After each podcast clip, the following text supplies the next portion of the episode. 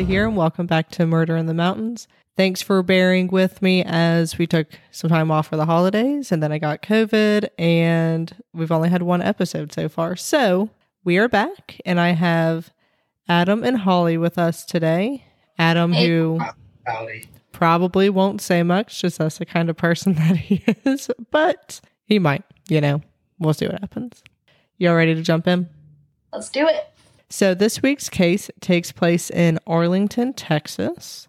Arlington is the fifth largest city in Texas, and in 1996, when the case takes place, the population was around 261,721 people, to be exact. So Amber Hagerman was born on November 25th, 1986, to Donna Williams and Richard Hagerman.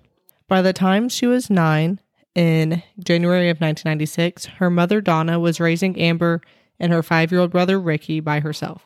So I couldn't find if her parents just separated or the dad left or what. I did see that he commented on the case, so I know he didn't die, but I am not sure like what situation happened there. But on the afternoon of January 13th, 1996, Amber and Ricky were at their grandmother's house when they went out to ride their bikes.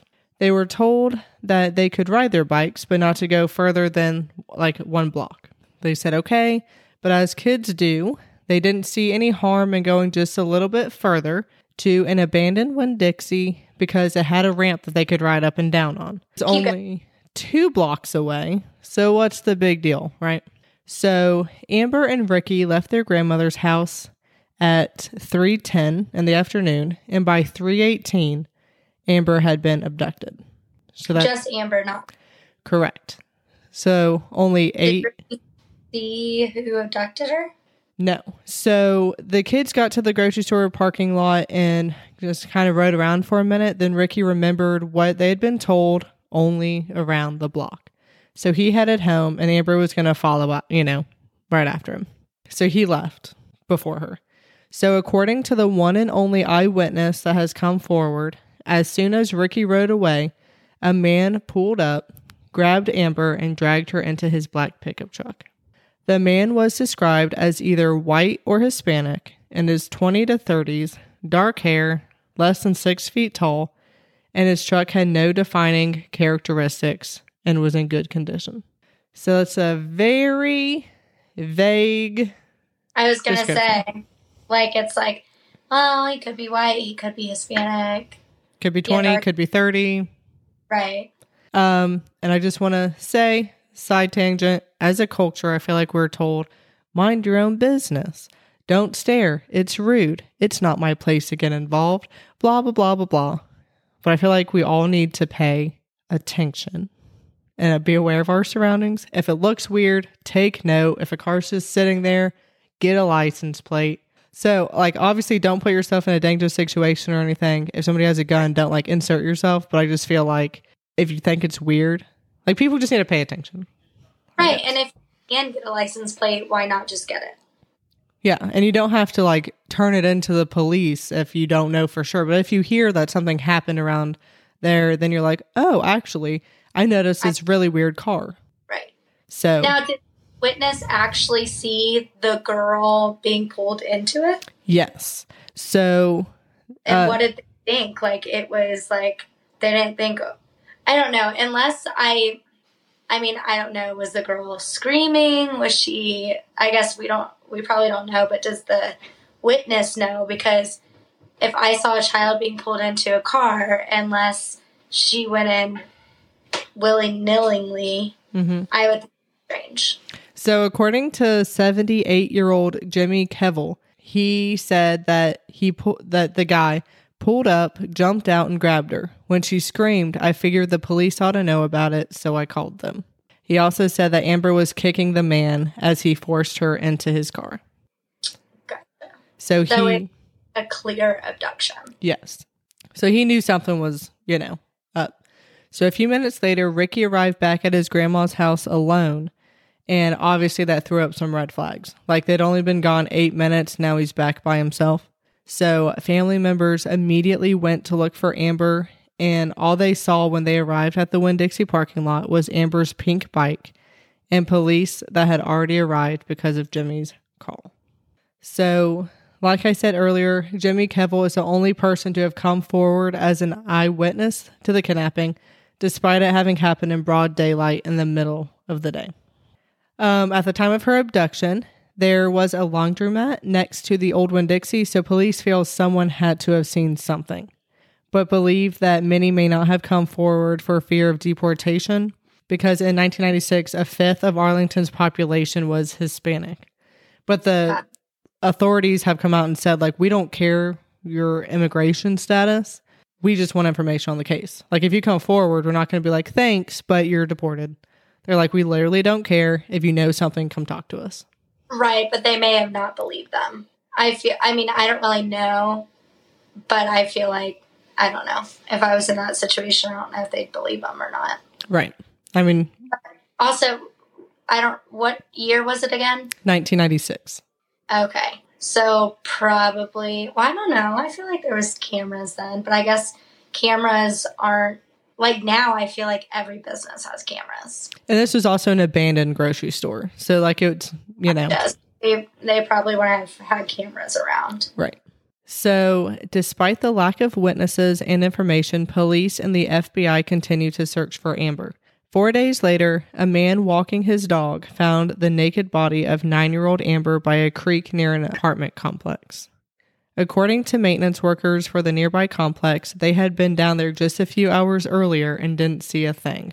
But police believe a rainstorm caused the creek to rise rapidly and bring Amber's body to where it was found. So no details except that her throat was slit were released. So I don't know if she was sexually assaulted or anything else, but she was found naked, so I guess we can assume. Right. But if she was in the river, I'm sure a lot of the evidence was washed away, right? Mm-hmm. The police also believe she was kept alive for 2 days before being killed, and I'm assuming they think that because of being able to tell her, like, time of death and whatnot, but... They didn't really give any other reason why they believe this. Maybe point of, like, decomposition. Yeah. Like, they could tell when she actually died and when they were abducted. Mm-hmm. Or when she was abducted. And she was found only 4 miles away. Right, so it wasn't where she was taken. Right. So, last week makes it 26 years since Amber was murdered and no arrests have been made. No suspects have been identified. Police have followed 7,000 tips, but they've all come up empty.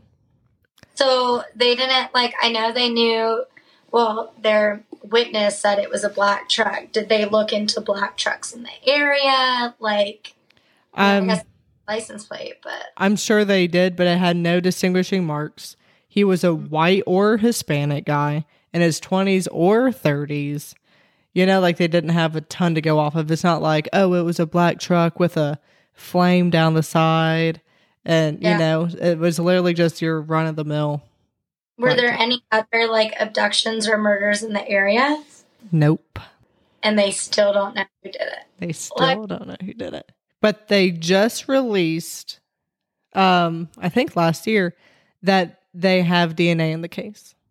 And they never released that information before. So with, like, genetic genealogy and all these other advances in technology, they're hoping that they'll find something. But if not genetic genealogy, if the guy's DNA is not in the system, then they got nothing.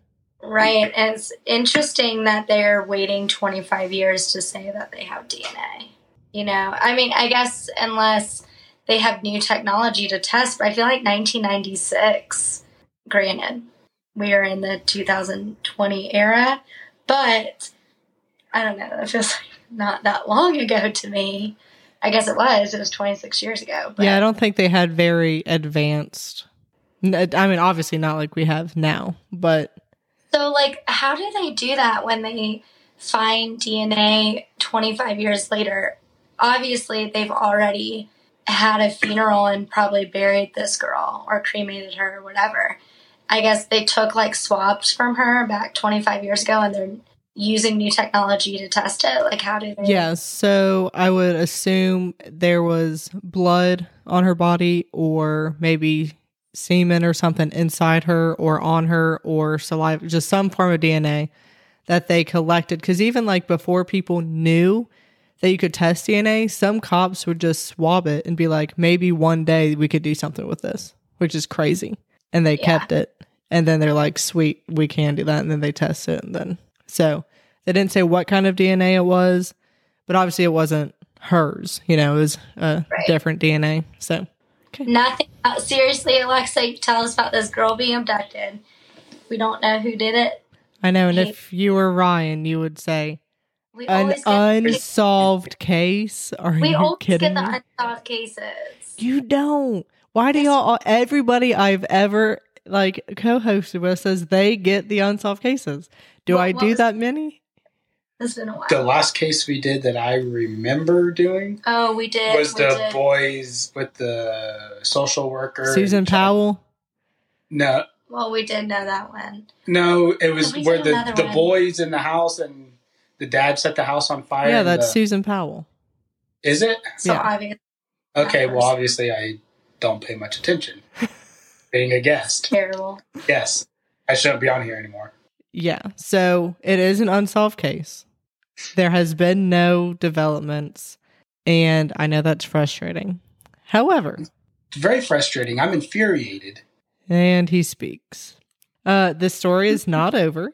So Diane Simone was an Arlington resident at the time of Amber's abduction and murder, and she had an idea. So she called the local radio station, because it's 1996, and that's what she do. And she was like, we have weather and civil defense alerts. Why don't we have a broadcast alert for missing children? And instead of being like... That's how I know the story. Yeah. It's where Amber Alert came from. Spoiler alert. Sorry. Don't jump ahead. She's getting to it. That's how I know it. Okay, finish your story. So instead of being like, cool lady, we just don't. They reached out to local law enforcement and they agreed that they would start a broadcast that would interrupt whatever was going on, just like they did for severe weather and whatnot, to let people know what was going on. So this eventually spread to be nationwide and, as Holly said, was named the Amber Alert after Amber Hagerman. There are certain criteria that has to be met before authorities issue an Amber Alert, and here's the criteria. So, an abduction of a child under the age of 18 has occurred, and the child is believed to be in danger of serious bodily harm and/or death, either due to actions of another or due to a proven mental or physical condition. Even if formal activation criteria have been met, activation may be impractical if available information is not specific enough and or an extended period of time has passed since the disappearance. So they have to have enough info to tell the public, you know. So law enforcement has to have reasonable cause to believe, which means that from eyewitness accounts or by eliminating other possibilities, the investigation leads to the belief that a child has been abducted. Familial abductions qualify only if a child is endangered by the actions of the abducting family member, and there's threats of violence against a child or a history of child abuse against the child. And whenever it doesn't meet the Amber Alert requirements, it is possible for the police to issue like another kind of alert. It's just not an Amber Alert. So as of 2021, 1,029 children have been recovered safely because of Amber Alerts. So even though Amber's killer has never been found, her legacy lives on, and she has helped to save over 1,000 children who could have met the same fate as her. Her mother, Donna, wonders what would have happened to Amber if alerts like this had already existed when her daughter was taken. But she does take joy in knowing that the Amber Alert has saved countless other children. But she does still plead for the killer to just turn himself in. It's been 26 years, or for people to come forward. And hopefully with the new technologies and such, we'll find stuff out. But I thought this was an interesting case because it was literally the 26th anniversary of her murder last week. And it's cool to know like how things come about that we see every day. Wow. I mean, it's very like sad what happened to her. And did you say how... Do they know how she died? I don't remember if you said that. They said her throat was slit. Okay. But that's all they revealed. So they may have more information that they're just keeping close, like that they have DNA. It's so sad what happened to her, but it's, like you said, her legacy lives on, where she's saved over 1,000 kids because of this because of this alert. It's crazy. Like, what an amazing idea, too, for the person who came out with Amber Alert, being inspired by her case. And it's just some random lady. She's like, I'm just your ordinary woman and mother. But it's like, why didn't law enforcement think about this? And like you said, why wasn't it already a thing? Yeah. 1996. Yeah. Nuts. I mean, with so many cases before that. Mm-hmm. Maybe if they had this type of alert. That if word had just gotten out, like, be on the lookout for a black pickup truck, even if it was just your run-of-the-mill truck. I mean, I'm sure that would have been hard if they would have been getting calls left and right, but it could have been the pickup truck. Never right. Met. And just police could have been more aware and just, you know, had people calling them, hey, I just saw a black pickup truck, and stop them just to see. Like a roadblock or something. Right. Adam, any other thoughts? I want to point out Arlington, Texas. Like, have we had other cases from Arlington, Texas? No. Yeah, like, is something going on in Arlington? You're thinking like Arlington, Virginia is a more famous Arlington. I don't know. I just, when you said Arlington, Texas, immediately I was like, oh, I know this case because of where it was. But then it didn't click until you said about the Amber Alert, and I was like, oh, that's how I know this case. And I also remember the Winn-Dixie thing. I think I'm going to start, let's just say, like a little mini series on things that are like, how did this get started? Little how did this get started series. I would tune in. Already, thank you, Holly. I think also, like, you should totally do a podcast of people's reactions and, like, what they think of all these cases. Like, the before and after talk. Like, before we even hit record, we were talking about other cases. It's called a podcast warm-up. Is that what it's called? Is it called a podcast warm-up? Or, like, murder, or like TM. Trademarked it. Murder in the Mountains After Hours. Or something like that. Okay. I don't know. Talk about the cases. We can get all the guests in there. We can get Megan on here. We can get Ryan on there. We'll all raise our glasses of wines. And then we'll just talk about all the cases and our theories on what we think happened. Okay. I think that would be a great spinoff. What do you guys think? Would that be something that you would be interested in? If not, we may still do it anyway. But I would love to hear y'all's opinion on if you would listen. Because we do get some pretty good, candid comments. As soon as I stop hitting the record button, people are like, okay, I don't have to be proper anymore. F this. Honestly, I think some of our best conversations don't happen when you're recording, but I would tune in. I'd rate 5 stars. I did just get a review that said that they like how we don't have a lot of banter back and forth. So maybe it would be good to do it separate. And then if anybody wants that, then they can tune in and be like, yeah, that's exactly what I was thinking, or write in about what their theories are. So it's fine. We can test it out. I'm open. As Holly said earlier. That little plug-in. Yeah. Y'all know the drill. If you could continue rating and reviewing on Apple Podcasts. And as I said last time, Spotify has now made it to where you can review as well. So if y'all want to get in on that action, that'd be awesome.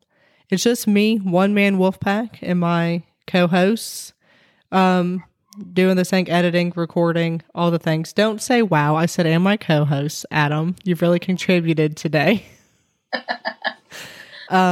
So it would be awesome. I love reading the reviews and seeing the reviews, even if they're 1 star. That's okay. Or if you are like me and have never left a rating or a review before, go ahead and do it. If you don't want to, tell a friend about the podcast and just share it and, you know, whatever.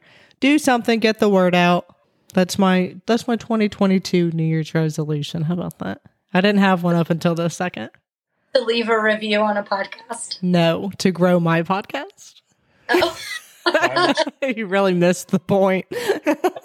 Well, I may start next week, continue on from this week, the little Where'd This Come From miniseries. And maybe we'll take Holly's suggestion of doing like a little after hours episode 2. So let us know if that's something you would be interested in. Let us know on Instagram at Murder in the Mountains. And we will see you next week for another episode. See ya. Bye. Bye.